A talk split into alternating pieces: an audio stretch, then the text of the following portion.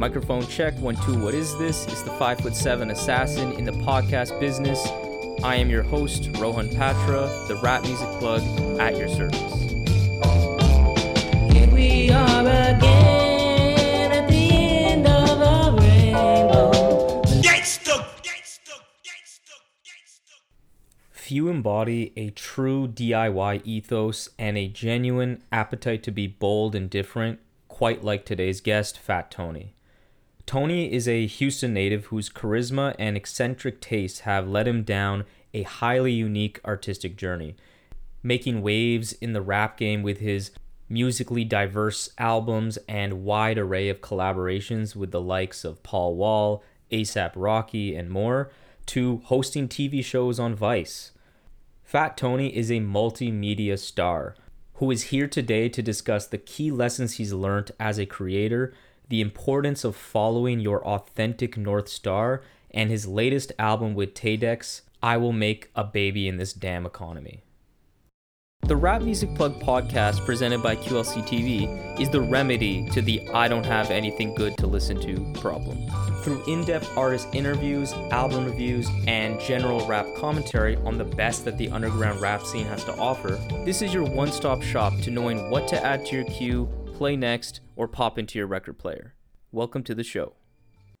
Yes, sir. Fat Tony, how you doing? I'm doing good, man. I'm on the road. My new album just came out. I will make a baby in this damn economy. And now we out here pushing it. Love to hear it, man. You've been making waves in the rap game for over a decade now. I think the first time I heard you is probably pretty familiar thing you've heard is on that Get Lit track uh Hell yeah. ASAP. That was uh obviously a huge moment and you've just been part of a lot of huge moments over your career. You've also hosted shows on Vice. You've been in the spotlight as a leader in the kind of DIY musical movements in, in Houston and other places. And you've just collaborated with so many people, different Yeah. backgrounds, different styles of music, different kind of like statures. It's just it's just amazing. So, you know, given your winding road of a career to date, what are some of like the more important lessons you've learned as a creator? Wow, great question. I would say one of the best lessons that I've learned is to trust myself. Like, I think, especially early on when you're young and you're just so hungry to like get out there and like get people to hear you or to notice you, I think sometimes it can lead you to kind of feeling kind of like jittery or kind of anxious or feeling like you're you know just like feeling just like all these feelings that i think are kind of toxic to artistry.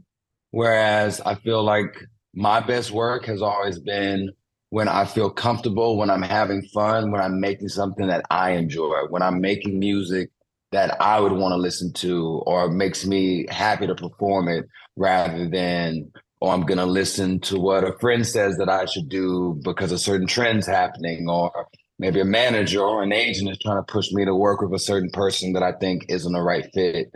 You know, I think that if you listen to yourself and stay true to yourself, you'll make the music that resonates the most with others. Cause I think people like honesty, right? Mm-hmm. And even if people can't articulate it, they can kind of sense when an artist is doing something that isn't really for them. And that makes them turned off. Whether that's like, oh, I listened to my favorite artist's new album and it felt mid, or it felt kind of like boring, or you know what I mean? Yeah. So I would say that's like probably the top lesson that I've learned to always do what I feel like resonates the most with me, Tony, Anthony. What would I want to hear? What would I want to say? And even when I think about the songs that people seem to know me the most for, like BKNY or Texas or Swervin or Get Lit with ASAP Rocky, any of these songs were all songs that when I think back to making them, me and the producer or the other artist involved, we were just having fun. We were likely doing it at like someone's house. Like we didn't feel the pressure of we got to make a hit or Yeah. we got to blow up. Like we were just doing what felt fun. And oftentimes those are songs that have like little inside jokes or like a little wit to it that we're just laughing about all day in the room, and that's how it made its way into the song. So that's that's my number one thing, man. You have to follow your north star. You have to be who you are, especially if you want people to get into your work. You have to be true to yourself because that truth always resonates with any audience. And I find it interesting this idea of of overcoming the pressure, not only of making a hit, like you say, but I just feel like as a creator, and this is you've made this your not only your passion, but your career, like how do you overcome that feeling of like, man, I need to get paid. I need to put like food, uh, food on the table for me and my loved ones. Like, how do you let that not be polluting to what you actually want to make as like a like a true creator? I try to use that feeling to just do more of what I do best. Like when I feel like, yo, I need to get my money up, I, I need some more opportunities flowing in and starting to feel light. That's when I try to put myself out there more. That's when I start just dropping music in like a more loose way. I, I might start tweeting more. I might start posting more. I might start pulling up on my homies and their shows more. Like I feel like in those moments where you're feeling really hungry and you want something to happen for yourself, that's when I think you need to tap even further into who you are and pull that out. Like I never felt like when I'm feeling low or feeling desperate or like feeling broke that it's time for me to sell out. Sell and by out, sell yeah. out, I'm, I mean do something that's not me. Like make the type of music that I wouldn't listen to. Say to say things in my music that I wouldn't agree with normally if I heard another artist say it, or even if I heard it in like a daily conversation.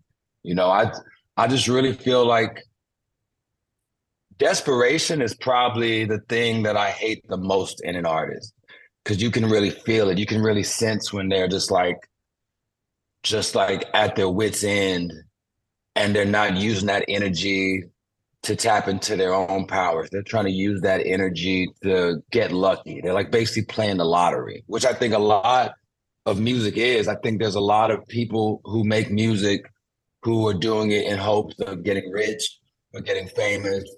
And they think of it as lottery, but it's not. Even though I think it's true that a lot of success in any of the arts, luck is a Luck, big yeah. factor of it. Luck, timing, you know, where you at, who you know, all those things coming coming together and you're a great artist and have a dope product, then you might have a chance to win. But there are some people out there, especially when when I was younger and I would hang out with more rappers, I definitely would have conversations with people where I'd just be like, man, we're not on the same page. Like we're not even playing the same game. We're not even doing music for the same reasons. Like, and that always disappointed me as a kid, I'd want to like make fun of those people or like Mhm. shit on those people. But as I got older, I felt more like, you know what? Let me just back off of other artists with this energy that I feel like doesn't vibe with who I am or vibe with my values because I don't want their shit to rub off on me. Yeah. I mean, I love that that thinking of doubling down instead of chasing, being desperate and being like, okay, I need to chase the bag or do something inauthentic. You just double down on getting more tapped in and engaged. And I guess pushing more effort towards like I even just like the way you said like going to other shows. Like it doesn't even need to be making music. It's just putting yourself out there in an authentic way to where like, you know, collaborations, just energy, creative inspiration can come. Um, I love that. And also I'm thinking of when I think of certain artists uh, that I love, when I think of their stories and and those kind of inflection points, I'm thinking one particularly because it's recent, at least recent that I read about it. Um, with Billy Woods and the whole Backwoodz movement, they had this big pitchfork piece that was done on the whole label and the history. Shout out to Dylan Green there who did that.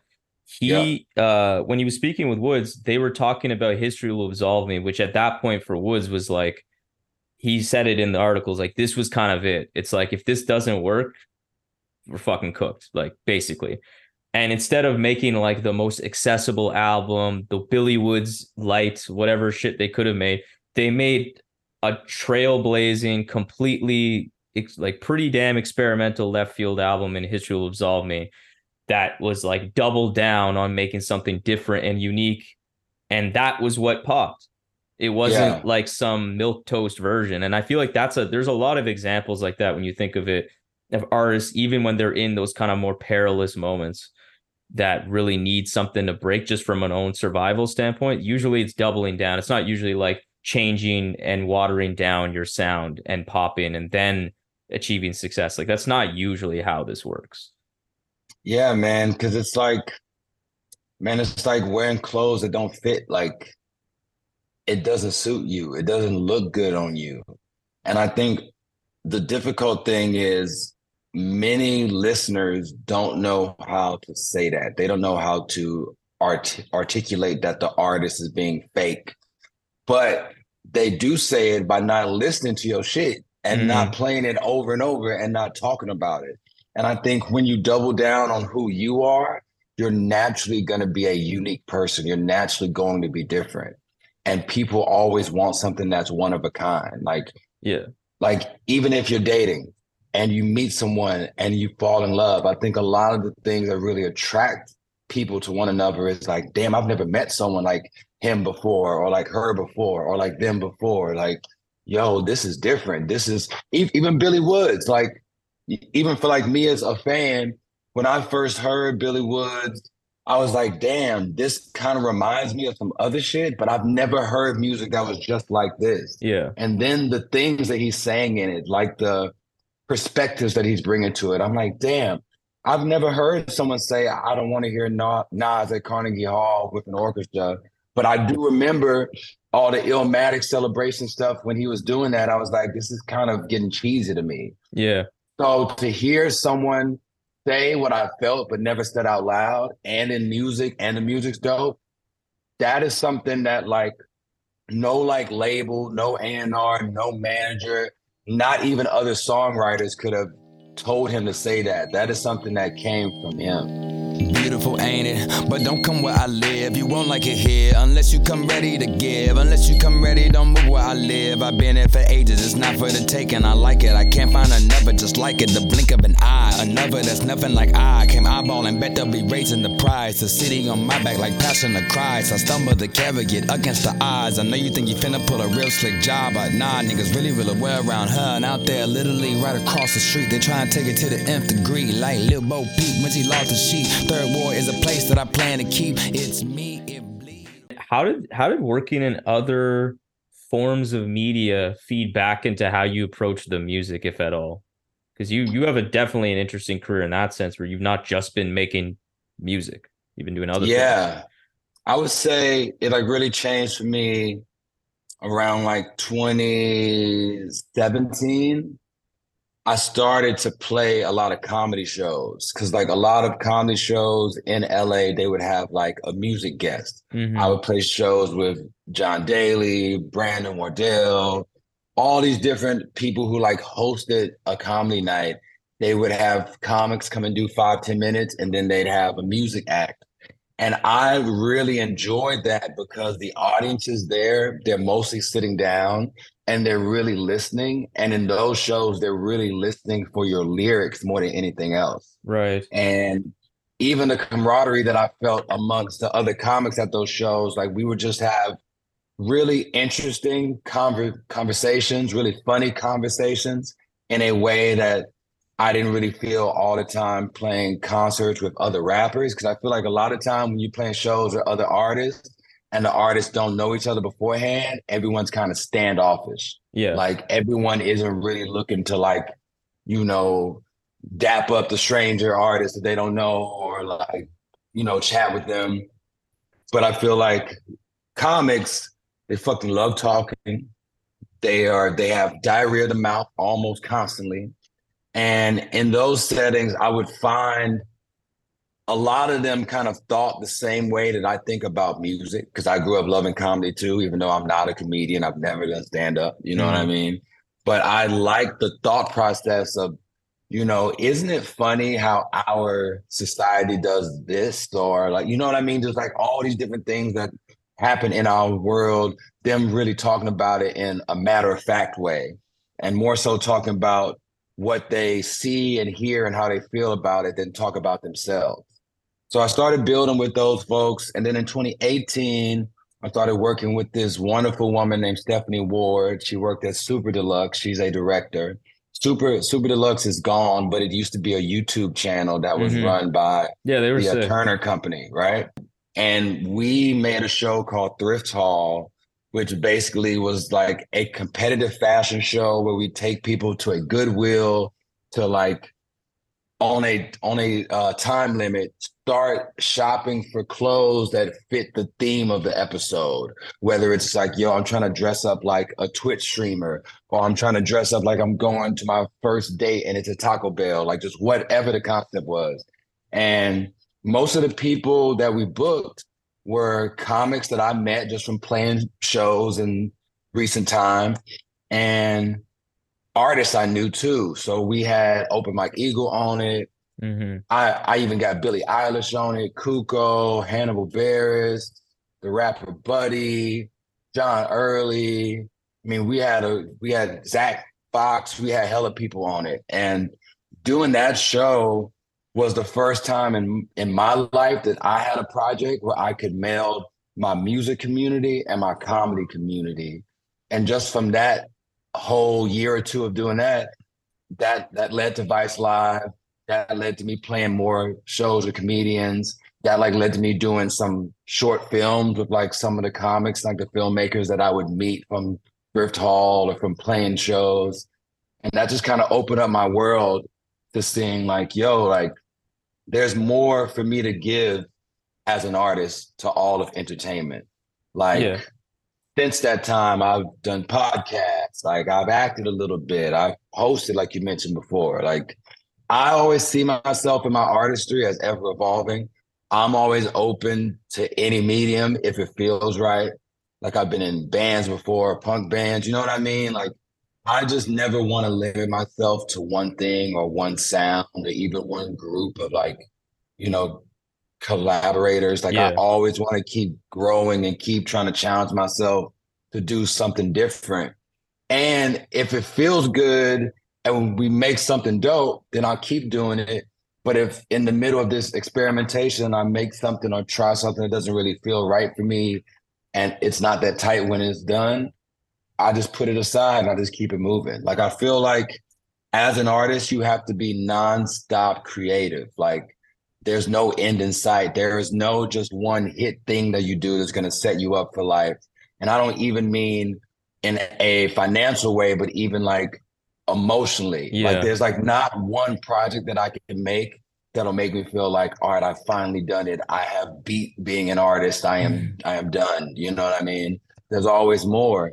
And there's always more because life evolves too. Like even with this album, I will make a baby in this damn economy.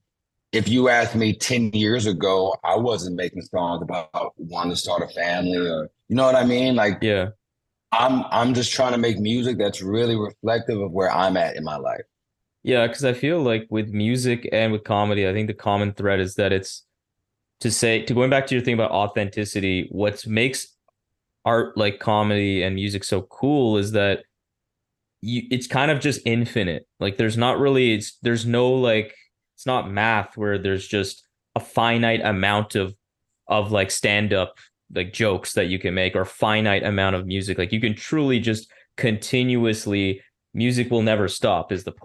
And I think that's what attracts me to I'm a huge comedy fan too and a huge music fan for that reason where it's just like you can just listen to something and truly be like blessed with like wow damn that's cool never thought of that like you can always say never thought of making those sounds together never thought of saying Yeah. it like that and you can just keep going on and on with that.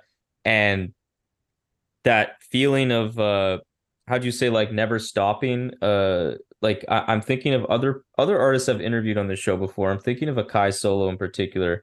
He was saying how like his pro I was asking about his like creative process and he was saying how the thing he learned is that he just has to always write. He just, just he needs to make it like a routine to just always be ready to catch that inspiration that will come from any from any moment. Like it could come from any experience and you need to be ready to take that and and make something with it.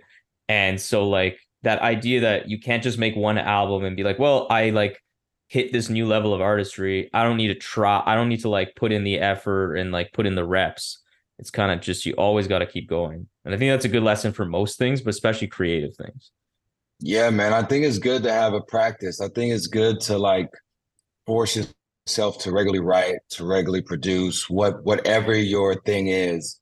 I think the more reps that you put in, the more will come out of you. Like I'm the type of person that honestly, when I'm hanging out with my friends, especially hanging out with like other artists, and we're just joking and we're laughing and we're talking about ideas, I will often take like notes of what I remembered from those conversations and from those nights.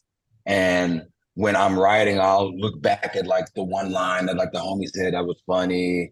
And I just try to think to myself, like, is there a way that I could use this in my music? Is like this the spark for a new song? Could this line be like a lyric in a song? Like, could like this line that my friend said in conversation be the spark that gets my brain turning and and I come up with something else. So I really feel like in like life as a writer, you're always writing. Even if I'm not like on the mic or I'm typing lyrics in my phone or on my laptop, even just in conversation, I'm always writing by just experiencing shit and I'm also the kind of person that's like kind of often rhyming in his head. You know what I mean? Mm-hmm. Like, like I'll just be, especially if I'm if I'm engaged with some art and it moves me, my mind starts rhyming. Like Yeah. last night, I'm at the homies concert, Pink Siifu, Yeah. and he's going hard. Is this the Leather Boulevard one? Like their leather.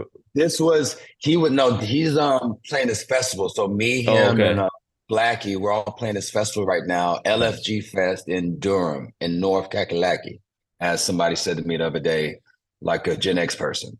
But um yeah, like when I'm around a homies concert and the music's moving me, even if it's like not rap, it might be like a noise show or like a rock show or jazz or whatever. If I'm feeling the music, my brain will automatically start rapping. If I'm like watching a movie or like a TV show and I I really dig it, my like mind just starts coming up with like rhymes of what I'm watching or whatever. I don't know. Just anytime I engage with some art that I love, my brain wants to start rapping. Mhm. like it's like something that's like activates me like um good art i'm an artist time to go it's time to get into it so I love that. I love that. yeah man And gotta keep it going gotta have a practice you gotta keep writing it doesn't stop look at every aspect of your motherfucking life as writing if you're a writer I love that, man. I love that. And you know, speaking of like where you're from and your hometown, you've been repping Houston and for your entire career, it's big part of your music. You mentioned it a lot in your writing and your everything in your art. How has Houston influenced your your kind of development of your musical taste and your just overall develop development as an artist? Well, I think one thing that I'm so lucky for is being from Houston in the time that I came from Houston. Like I was born in 88. I'm 35 years old right now. So when I was in elementary school, it was the late 90s when like Screw was popping, a lot of rap lot artists were popping, like Scarface, uh, Geto Boys, obviously, Devin the Dude, Gangsta Nip, Mr. Three Two. Then we had other local labels like Wreckshop. They had Big Moe, who's also from Screwed Up Click. Um, we had Lil Flip. Like there were so many buzzing artists that were popping locally in Houston. And our radio would play local artists right alongside national artists. So when I'm in like the third or fourth grade, I'm hearing a Master P song, then a Jay Z song, then a Scarface song, then a Lil Keke song, then like a Dru Hill song. And it wasn't like the radio stations would be like, oh, now it's time for us to play the Houston artist. It was all mixed up. And because I was into music from day one, I knew who the artists were. I would buy the CDs, read where they recorded. Oh, I see they use a studio in Houston. They, they must be from Houston. You feel me? And early on, it gave me the confidence that I could do music too. Like I could be an artist too. I don't have to leave where I'm from to be inspired to make music. And then when I got into high school, I went to high school from 2002 to 2006, which is when Houston rap went super mainstream. Like, still tipping blew up. You had all the artists from the north side of town. I'm from the south side. Previously, it was like I I felt like the south side Houston artists kind of were the dominant ones locally and nationally. Mhm. But during the mainstream break, it was the North Side artists like Mike Jones and Paul Wall, Slim Thug, and you know, Chamillionaire, Swisher House, Michael Watts, OG Ron C. So I'm in high school, and by this point, I'm like making music. I'm like putting on shows. You know, I'm like really trying to be active. And to like be in Houston then, seeing our music scene be top of the charts, seeing us have the Super Bowl during that time, the NBA All Star Weekend during that time. In my mind, I was like, "Yo, this is Hollywood. This is it. This is the most popping cultural city for entertainment, mm. especially Black culture and Black entertainment in this country." So that really gave me even more gas. Like, yo, I can do it too. Like, I can, I can be like Paul Wall. I can be like a millionaire. I can be like Flip. Like, like, like, like, I can be as far as I want to go from where I'm from. Yeah. Um, so I think just just having that like perfect storm of being from a place that has so much poppin' music and music history, because you got to think Houston has a legacy of blues music, of R&B music, country music, gospel music, rock music, bands like ZZ Top, noise music, you know, experimental artists like Jandek. Like Houston has always had a really rich music scene in various genres. I would say for most of the 20th and 21st centuries. So not only was there current artists doing it big to inspire me, but I could look at the history books and see that there's a legacy of this that I wanted to add to. Yeah, and I, I think that kind of uh big legacy and how Houston's just been a part of music for for since music began in America, really. It definitely lends itself to why you have such a broad base of style and influences in your music. And so something that I typically do when I'm interviewing an artist, like I I gander like a Wikipedia page if they have one, just to get like that basic bio info. And I found it pretty funny going to yours into the styles and influence section because it quite literally says your key musical influences include Ramones, Prince, Michael Jackson, Black Fat Flag, Notorious B.I.G., Tupac, UGK, Aaliyah, R. Kelly, My Bloody Valentine, Nirvana, Rick Root, and it just literally doesn't even have any more context. It just names them one by one by one by one, and it's funny, but it is pretty indicative of the truth, which is that your music is just a really cool jam jambalaya of like many different sounds, and you know Yeah. so given given that your music incorporates these many different styles like i have to imagine that for your music to not end up being just this like giant mess there needs to be some sort of semblance or as you put it kind of like earlier actually a north star of sorts that can kind of make you have some sort of direction so what would you say is the north star that you vibe for when you make your music Man, but I'm glad you asked that. And I think that part of my Wikipedia is from an interview that I did in like college or something where they asked me who my favorite artists were. And those artists listed there, those are definitely when I was in high school and starting college.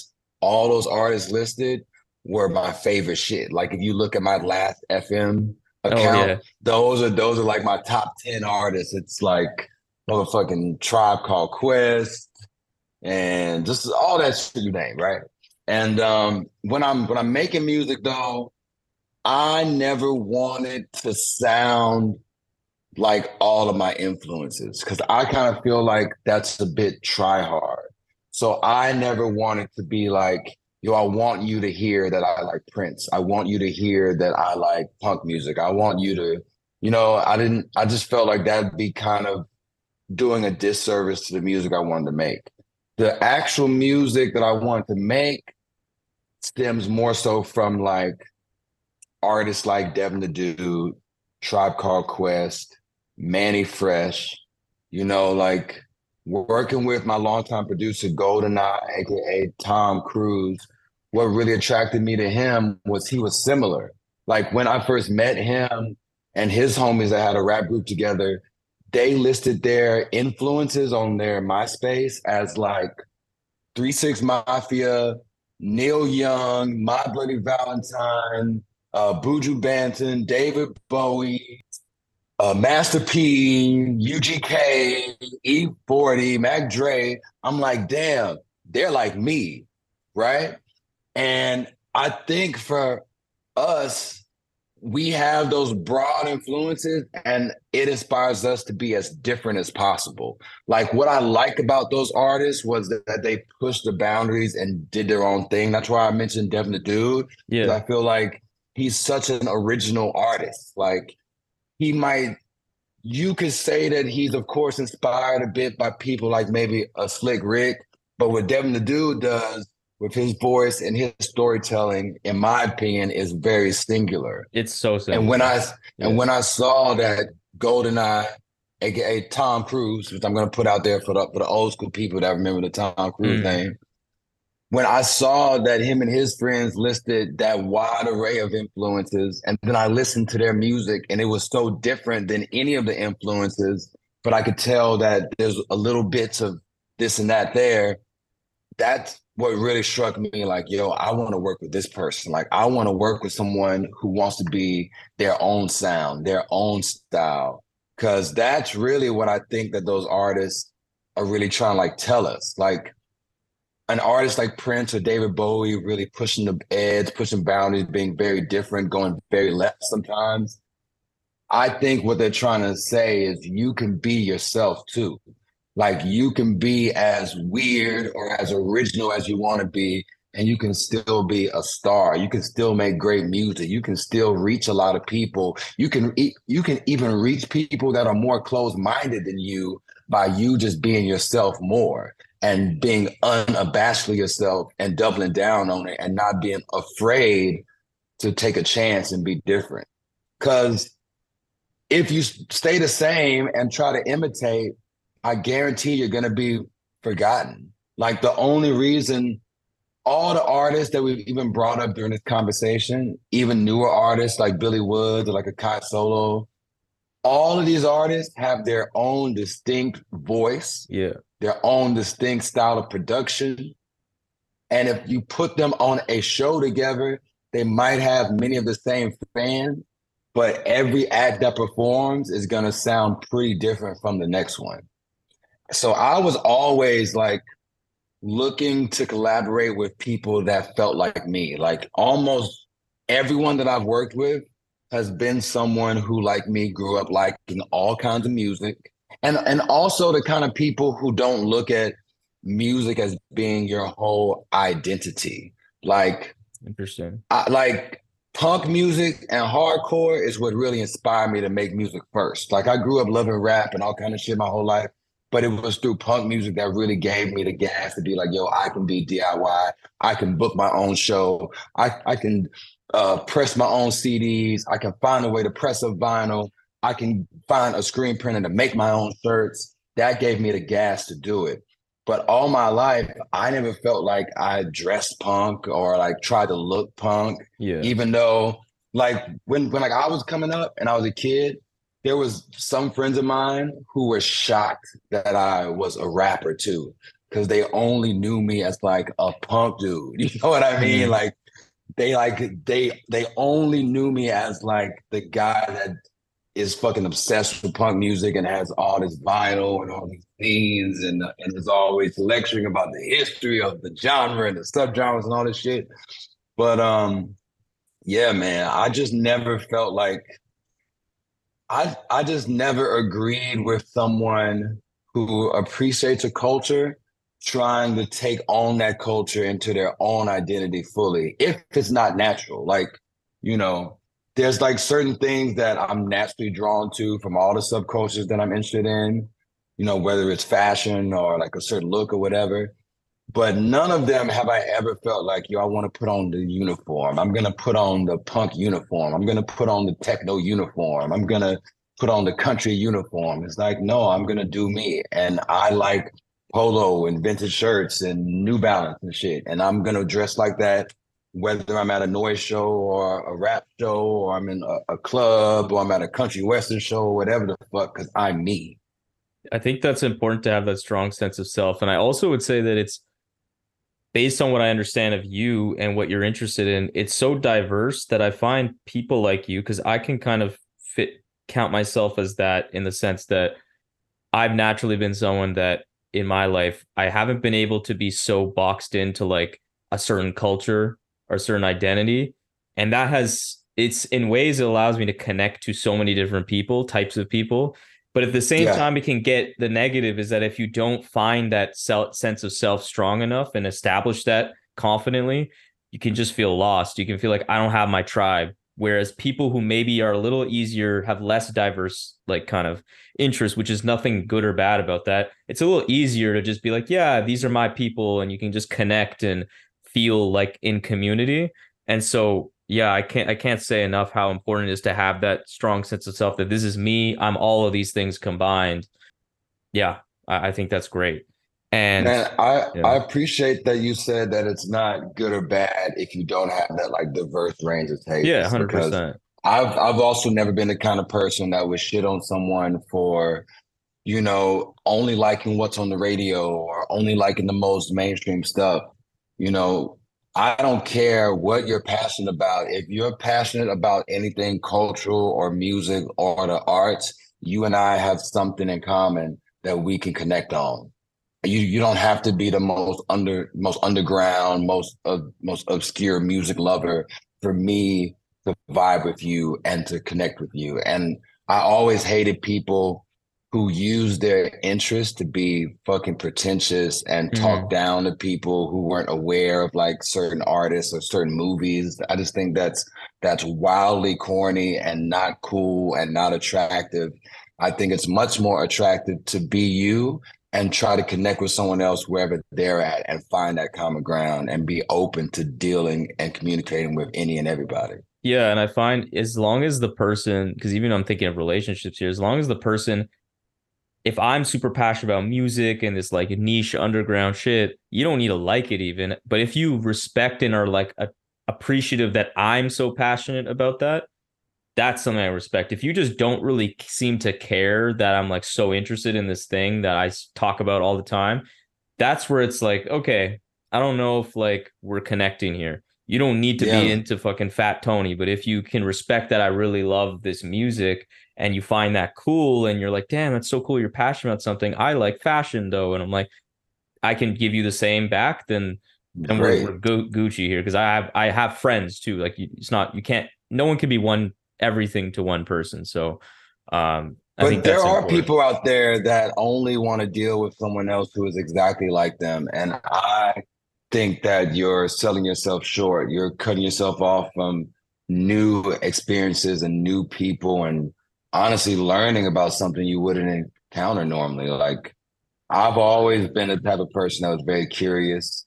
Like I've always been curious and open-minded and, you know, eager to try something different, eager to go somewhere that I've never been to before, eager to talk to someone with a totally different background than me. Like I think that's what makes life fun, especially with like, you know, all the darkness in the world, all the violence, all the greed, all the unfair situations, all the fuckery in this world that's constantly full of disaster. Let's create joy in our lives by trying to connect with each other and open up to each other. And I've just always been about that. Like even when I was a kid, my like mom would always comment this to me, and I never really thought nothing about it until recently. She'd be like, "Yo, you have like every type of person from your school come over to our house. Like, you have kids who are like, who are like a, a little more rough around the edges. They might be in some like street shit coming to our house. You have some straight up nerds coming to our house. You got some like girls coming. You you got some gay homies coming. You got some punk rockers coming. Like you have such a diverse range of friends, and when I'm opening up the door for them and I'm and I'm greeting them and I'm kind of asking like, "Yo, how'd you meet my son?" They all love and respect you, and they all say that they connect with you for a different thing. Some of them like to kick it with you because we like video games. Some of them kick it with you because you like rap or we like techno or we like punk and hardcore or we like certain movies or we like comedy and they come over and we watch stand up on TV. You know what I mean? Yeah, that's cool. I really relate to that. I was always in high school and just as a young, my whole time really, just always been the connector. I was always the one who was friends who had the in with all the groups.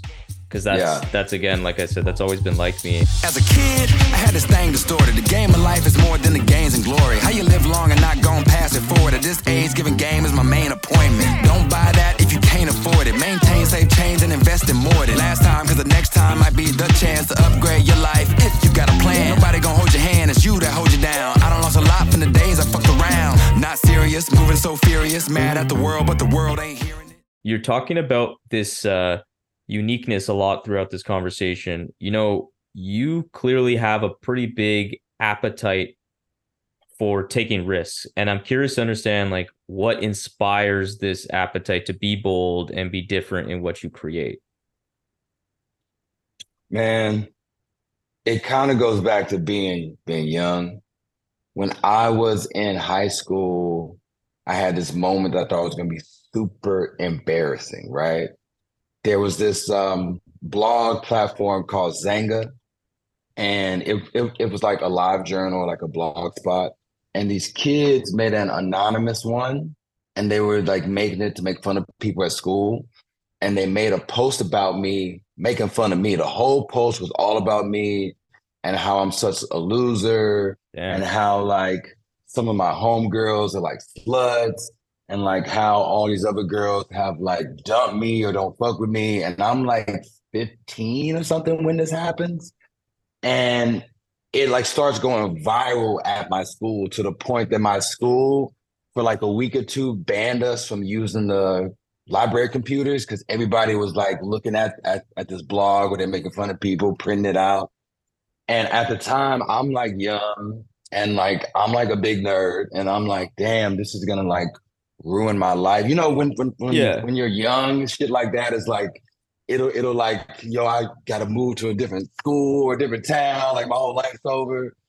But then off that, it made more people start befriending me.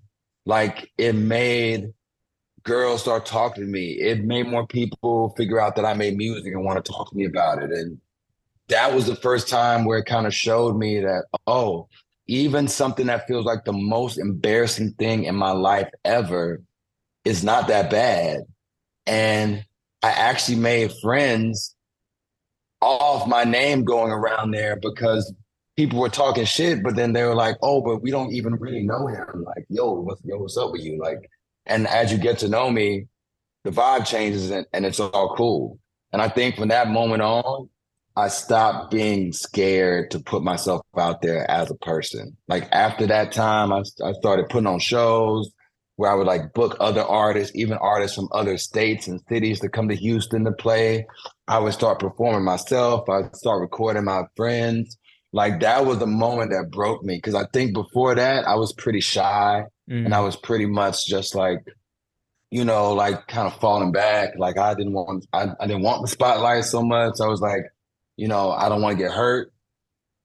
But you know, having that embarrassment, taking that L, I was like, yo, nothing will hurt me again because it's it's just about going for it, you know. And then once I started going for it, I luckily got a lot of positive reinforcement. Like I'm I'm very grateful that from the moment I started making music, even early on when I started making my first demo, which I put out in like two, 2008, from that moment on, people really would encourage me to go after music, to do my thing. Nice. You know, people would help me. People would like offer to give me beats or like give give me a ride to the studio. Just, you know, the people around me really, really supported me. And that too gave me the juice to keep going and try different things too. And like I was the type of guy that I'd take certain friends of mine to like something different. Like, yo, yo, we're gonna go to like this backpack rap show. I know you don't you don't even know this type of music, but I want you to try it. Or I'm gonna take you to this hardcore show. I want you to just see what it's like. You know what I mean? And I think um, just like having people who are open to taking risk with me also gave me the gas to keep going, man. That's amazing. And so, like, I want to get into this new album now. What I love about it so much is that it feels like it's very constantly in movement, both from like a sound perspective and then also what you're talking about. It's so adventurous. I think when I was reading something in support of this record, you said that at this age of yours, giving game is a main objective. So, what Yeah. were some of the key pieces of wisdom that you were looking to share on this album? I really wanted to talk about how you got to be responsible for your actions. Because I feel like when you're young, especially a lot of young men, you kind of have a like, I don't give a fuck attitude. I'm gonna do me. I'm, I'm gonna do whatever I want. I don't care if I'm living loose or reckless. And that can feel really fun at times. And that can really give you a lot of confidence and be really adventurous. But I think as you grow older, some of that same energy can also hurt you. Some of that same energy can make it so that when you're in your 40s, 50s, 60s, some of your behavior that's akin to your young, reckless days, it kind of makes you look foolish or juvenile. And I think, especially in music, you have a lot of people that don't want to grow up, you know? And I want to make an effort to share lessons that I've learned in my life from my own experiences, from shit I've seen friends go through, and really put it out there in song. So for anyone young that's listening to me, they can get some knowledge from it. Cause that's how I felt coming up. Like when like I was a kid, I would listen to some UGK songs and they're so emotional and honest and vulnerable and they're talking about shit like yo we're selling dope but this shit is actually hurting people. Or yo I'm I'm like out in the streets. I'm missing my family. I got my wife tripping. I'm not seeing my kids. You know maybe I got locked up. I'm going to jail. That's gonna hurt my you know relationships with my family.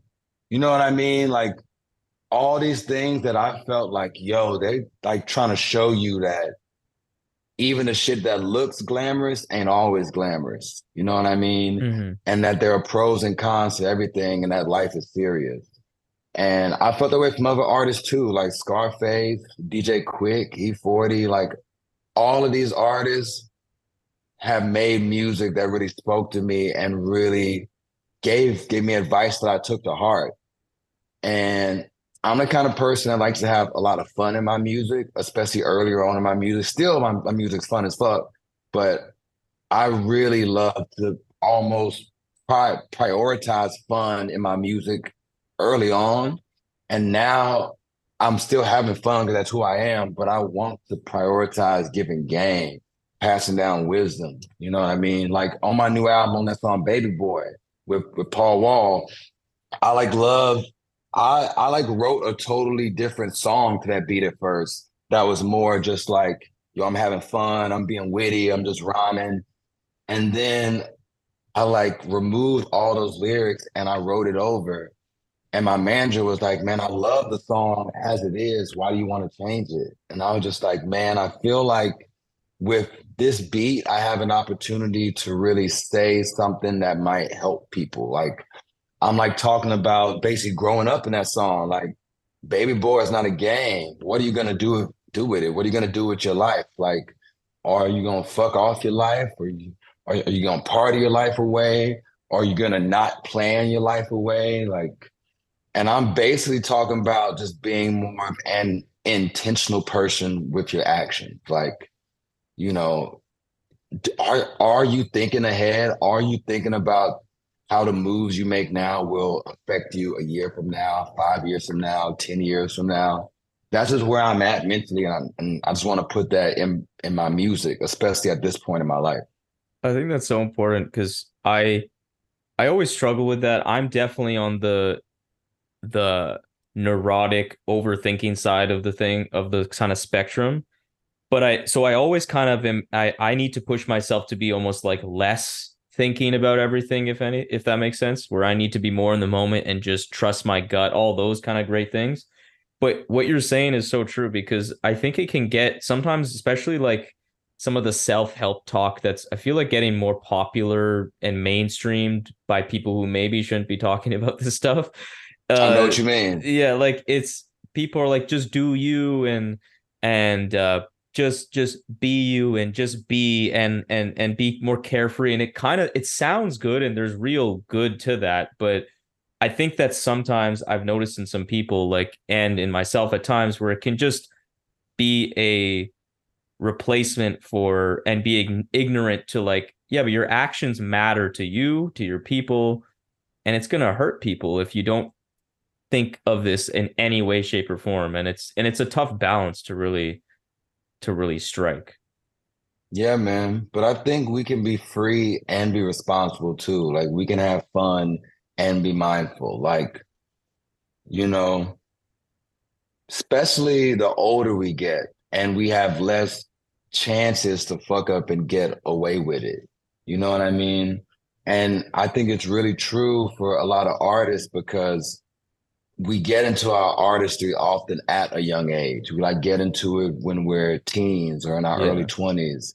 And it's so easy to become like a character in that Nas song, Second Childhood, where, where you're just living the same way that you lived when you were 18, 19, but you're 39, you're 49. You know what I mean? And I just think it just looks lame.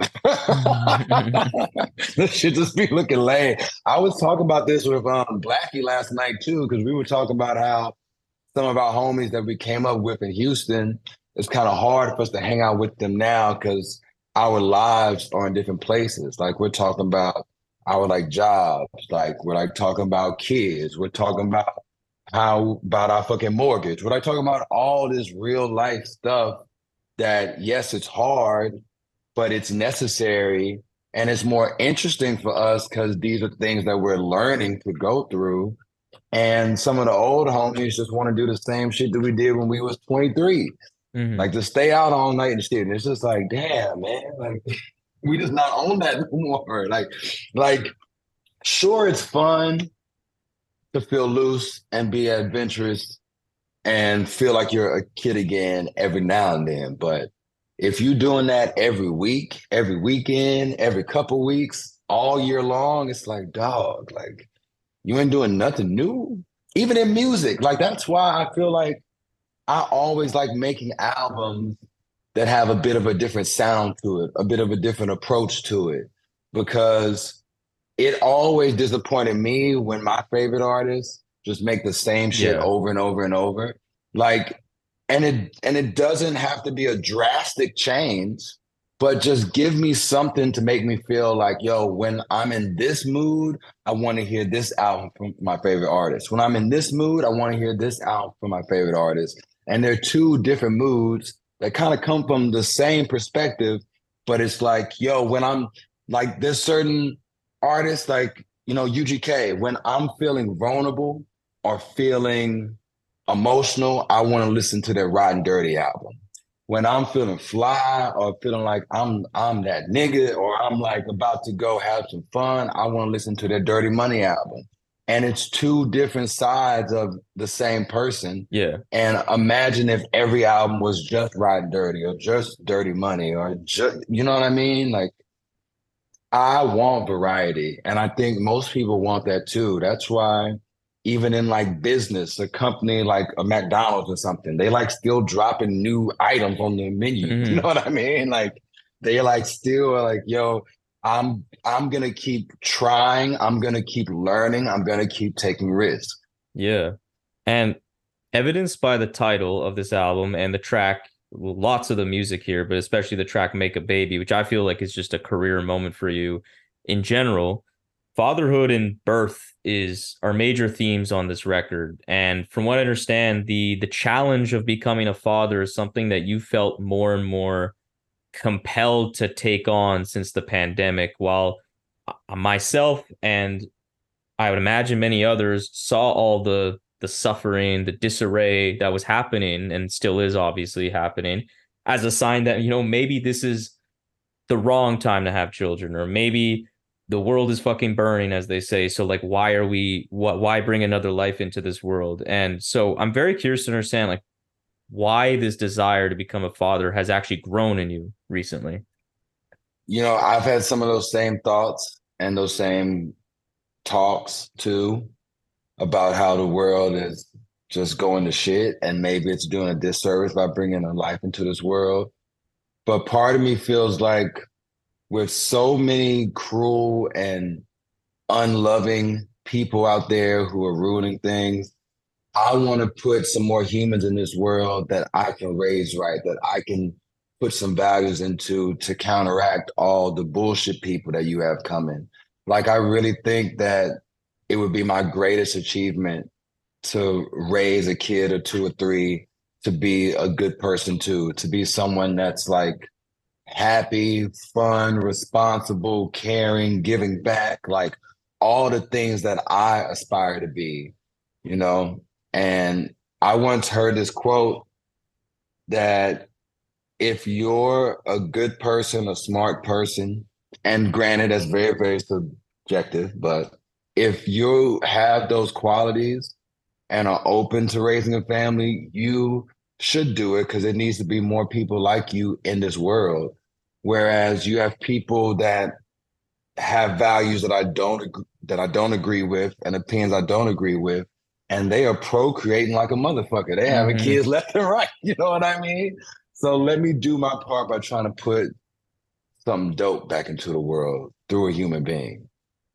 I love that. And I, I feel like this album is is really going against that this rising feel I feel of just like nihilism of dejection generally through it's like defiance through hope. It's not really necessarily you're not, it's it's not saying this is like actually we're gonna it's like the, it's not very militant in the sense of, which is fine but it's not really militant in other ways that music has been made in response to these kinds of movements yours is made doing it with a lot of positivity which is Yeah. an interesting way of kind of tackling this whole thing I just think that's important. Like I've always reson I've always resonated with optimism, with with love, with like let's use good to counteract all this bullshit. You know what I mean? Like not just to fight against the ops, but to motivate us to stick around because I think when you're a smart person, an empathetic person, a caring person, someone that's really tuned in to what's going on around you, it can beat you down and make you want to shut in and like not want to voice how you feel or like try to help your own community or try to contribute in any type of way. So I like to put in a lot of hope and optimism and love into what I do to remind us that we got to keep on going, that it's not over yet, that Mhm. there is still a fight to be had, and that at the end of the tunnel, and even along the way, we can still have joy too. Yeah. And so this album is created by not only you, but Taydex on the boards, Mhm. who really just created such an electric type of sound. It's so vibrant. It really fits the the beautiful album cover behind me. And I just love again the diversity. There's like the booming bass on the opener, the crazy beat switches on that Blackie track, just fucking Mhm. definitely a highlight. The really fun keys on Boss Up. There's just so much color. So describe the sound you and Taydex tried to to aim for on this album. So just to back it up some, Taydex, I've been working with him for years now. He produced Swervin' back in 2017, one of my best songs. Um, we like made the album Wake Up in 2020. And on this album, what we wanted to do different is to have more diversity in like the sounds we use. So on this album, we not only had him making beats, but we had homies like Wes Singerman making beats. We had keys coming in, we had guitar coming in, bass coming in, horns, the uh, pedal steel. You know what I mean? Like we like really trying to make an album where it felt like there's a band behind it, where it's not just samples and beats, but also live original music too, and mix it all together so that this felt like an album that had its own sound. Like like Like we kind of wanted to make an album that had a house band. You feel me? So all the players throughout the album, if you look at the credits, there's like four or five people on the music side of each song.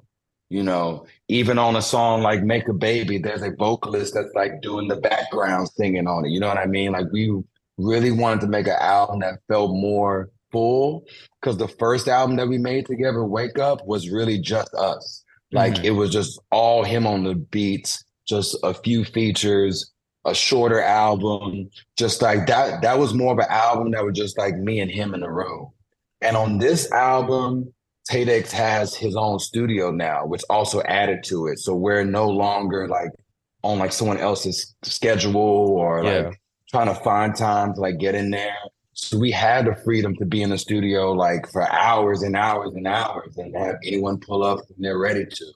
And I think on this album, Taydex did a lot more post production than on some of our previous work. So even after we were done making the album, which like my my parts took like two or three months, I think, to make it, like just writing and like recording my parts. Taydex sat with the album for like a few more months, just like tinkering with every song, calling up people to come play other parts on it. So I think with this album, we more than any other record that I made before, we spent a lot of time on the details sonically.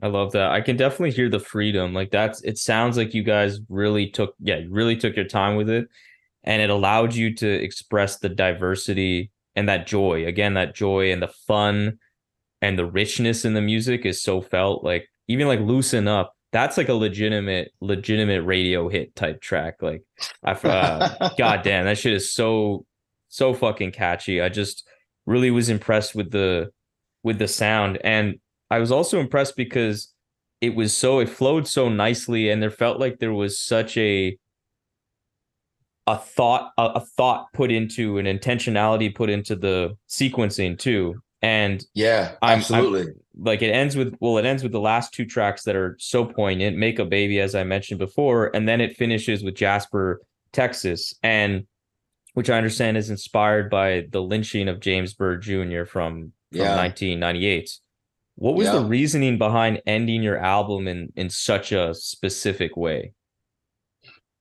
Well, I felt like it was such a heavy song. The subject matter is so heavy that I wanted to end with it because I want the listener to just think about it. Like I felt like if I put it anywhere else in the album and it went went into another song, it would it would be kind of robbing you from really sitting in the subject matter and what actually happened and all mm-hmm. the feelings attached to it. And I wanted it to be the type of song that hopefully afterwards people might want to go read up on it to like really learn what happened here. And I'm the type of person that likes to talk about stuff like that. Like even on my album, Smart Ass Blackboard, the last song on that album is called The More Things Change, the more they stay the same. And like the first verse is is about like a slave owner killing a slave child, which sounds really dark and fucked up. But it's the type of shit that that definitely happened in our history. And I feel like all these darker sides of our world and our history, we have to face them. Because if we're conscious of it, then hopefully we can prevent stuff like this from ever happening happening again, even if it happens in like a different form. Like, like in my mind, the murder of James Byrd Jr. falls right in line with some of the atrocities and violence that happen in to like slaves in the US. You know what I mean? It is the exact same intent of the perpetrator of that violence. mm-hmm. You are you are beneath me. Your life means less to me than mine. I can do what I want with you when I feel like it. Like James Byrd Jr.'s murder wasn't because they had a personal beef with him. He was just a local guy and they were drunk and they were on their white supremacist ranting, just like talking about how they hate this and hate that. And they recognized him from being around town and they offered him a ride home when he was getting off work. You know, something totally innocent. Um, which I think makes it even darker that like there was it, it like could have been anybody. Yeah. He just happened to be in the wrong place at the wrong time. And um, what like really inspired me to make that song is there's a painter, a visual artist named El Franco Lee II. He's a black artist from Houston, and he did a bunch of paintings of the James Byrd Jr. murder. And his paintings are very graphic because the way this guy died was really, really gruesome. They basically tied him to the back of a truck and they drug him for a long time until as as like limbs were coming off, like really horrible, fucked up shit. And seeing the El Franco Lee second paintings was the first time that I realized how violent and how gruesome the, the murder was because I didn't know those those details, at all. yeah. And seeing that, it just really stuck with me. And when we were in the studio, everyone was was asking me what I want to make a song about. And I had my friend Lucas, um, Lucas Slash Heaven is his artist name. He plays the uh, pedal steel, and he was playing something, and it felt very spooky, and it felt like wind. And I was telling everyone that what I'm picturing is my mi- in in my mind is me being in like a forest or by a pond or by a lake or just like somewhere in like dense nature and no one's around and I hear the wind howl and I feel like a spirit is talking to me. And when I thought about that, I reminded myself of the El Franco Lee II paintings. I started pulling up the paintings and I was like, what if I write as if I'm in Jasper, Texas, near the site where he finally died, and his spirit's talking to me, or not even talking to me, but I feel his like spirit around me. Mhm. And that's when I started writing the song. Man, that's uh, that's beautiful. Uh, I think what I how I took your decision, I guess you could say, to end the album that way was more like given the fact that the album is especially about fatherhood and birth, like this, that's being a common through line. I kind of took it as like you having all this light, expressing all this hope, but then acknowledging kind of like the risk that comes with bringing a new life into this world, which is that you you would be bringing them into a world that 25 years ago something like this happened. And obviously other things right now are currently happening that are equally dark or Yeah. and it just felt like a balance. It felt like you were keenly aware of of the reality and the stakes of what you want to do. Doesn't mean you don't do it but it's just like a reminder a balance of like this is the reality of what we're dealing with like this is not a joke Yeah, man.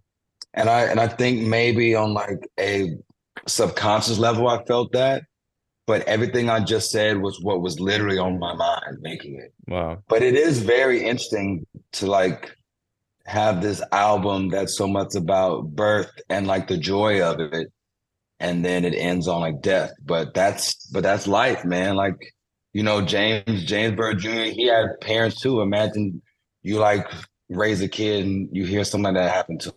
It would, it would, it would really fuck you up. yeah But that's part of the risk that you take putting somebody's life into this world.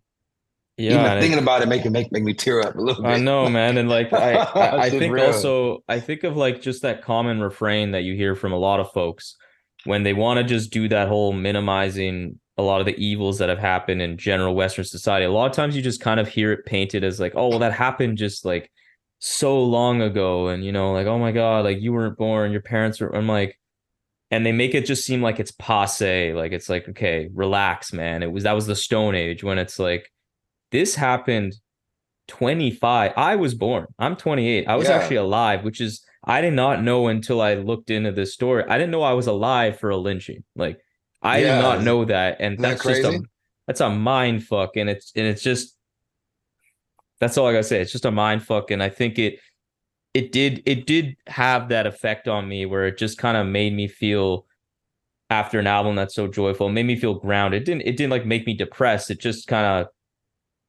yeah just made me aware of the stakes of life i guess in a way that made me feel almost appreciative of like i'm still here Yeah, it gotta be. And I and I think that, man, I really hate people that don't like to talk about shit like this because I think it's trying to sweep it under the rug that lets it happen.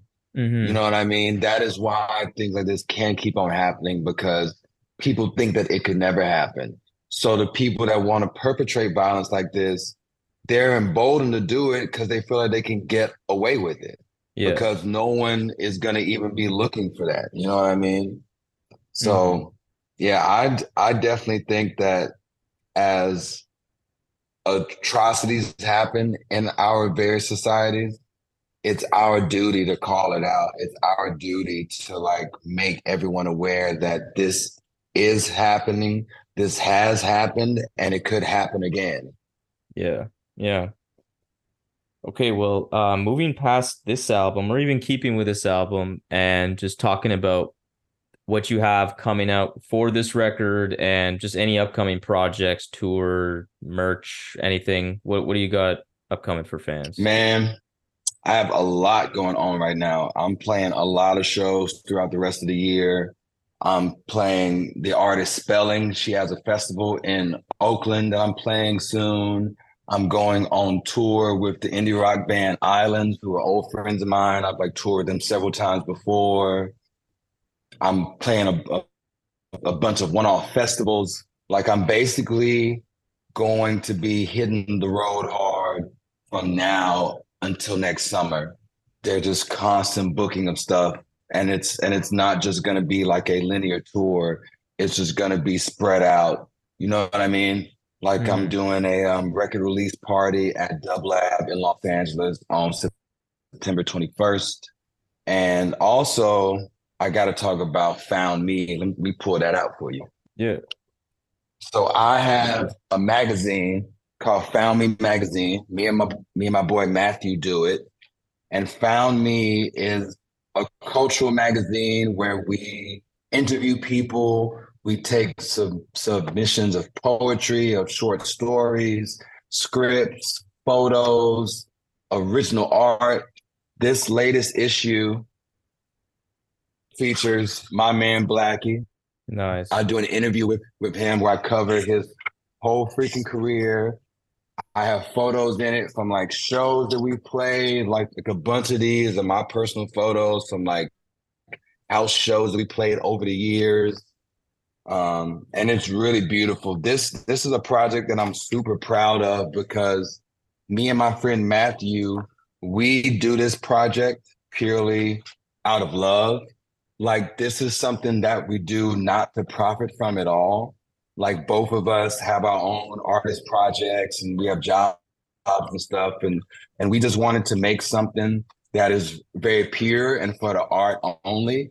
So mm-hmm. we always apply for grants to get these made, and any money that we make from selling the magazine or selling the, the shirts or other merchandise, it all goes back into making more of these. And it just feels really good to have an art project that isn't tied to like a certain schedule. It's not Yeah. tied to blowing up. It's not tied to going viral. It's just purely out of love. You know what I mean? that looks amazing. So, it- so if you're into this, check out the, the website too, foundmemag.com, because even the website is an extension of our artist project.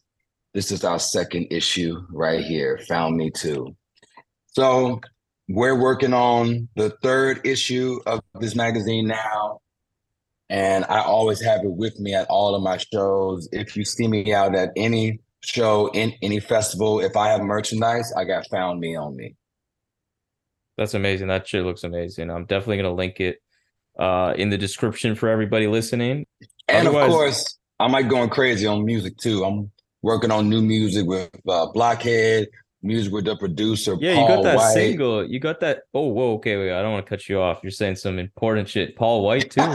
Okay. yeah, yeah. I'm already working on like another album. So we Okay. like like I like honestly, as soon as I finished this this last record, I immediately started working on another album, and that's just how I like to live. I just like making music.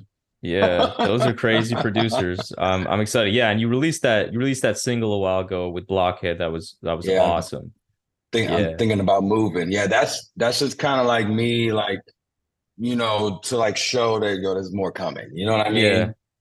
No, I appreciate that. Um, Man, I just gotta say, I love this album. I think it's your best work in my my humble opinion, and I just think this Thank you. was a amazing conversation. I feel like I can relate relate to you on a, a personal level, which is just always nice to see. A lot of a lot of similarities there. That uh, Same, bro. I'm yeah. rocking with you. Hmm Yeah, thank you, and I appreciate the the conversation. This was this was a lot of fun. Thank you, man. Well, hope you have a beautiful day. Appreciate you checking me out. Appreciate you putting my, my music out there, bro. For real. Yeah, thank you for coming on, and yeah, hope you have a good rest of the day too. All right, man. Peace. Peace. I hear your voice, wonder how it would sound for my girl or a boy. The moment that we met, it was you that I knew would be for me. Who makes one out of two, and we already making room. Bought a house, got a whole list of names on the cool. When I fell in love with you, I knew we would make a jewel. Know my homegirl a doula, we could do it in the pool. I could cry when I try to picture tying little shoes. Can't lie, been thinking lately. We should go ahead, make a baby. That love that nothing replaces. Newborn looking like our faces. So there we have it, another episode of the Rap Music Plug podcast presented by QLC TV. I hope this episode gave you some new perspectives and insights into what the greatest art form known to man in hip hop music has to offer. If you want to support the show in the most meaningful way possible, it would be my absolute honor to have you as a patron in the new Rap Music Plug podcast Patreon. Through this Patreon, you will be getting exclusive content such as bonus episodes, exclusive album recommendations, exclusive playlists, early access to episodes, and more. And above all, though, you will be able to support the show directly in a way that will not only justify the crazy amount of time I spend on this show already, but allow me to cover some of the expenses related to supporting all of these great artists that we cover on the show through the website and will allow us to sustain and build on this amazing growth that the RMPP has experienced recently. So if you have any questions about any of the Patreon stuff or just want to keep tabs on the show, interact with me on rap music and all the great stuff that we can talk about, follow me on Twitter and Instagram at rapmusicplugpod or shoot me an email at qlctv.podcast at gmail.com. You can also rate and review the show on Apple Podcasts and subscribe on YouTube and Spotify as well. But that's enough self promotion for this episode. I hope you enjoyed it. Peace.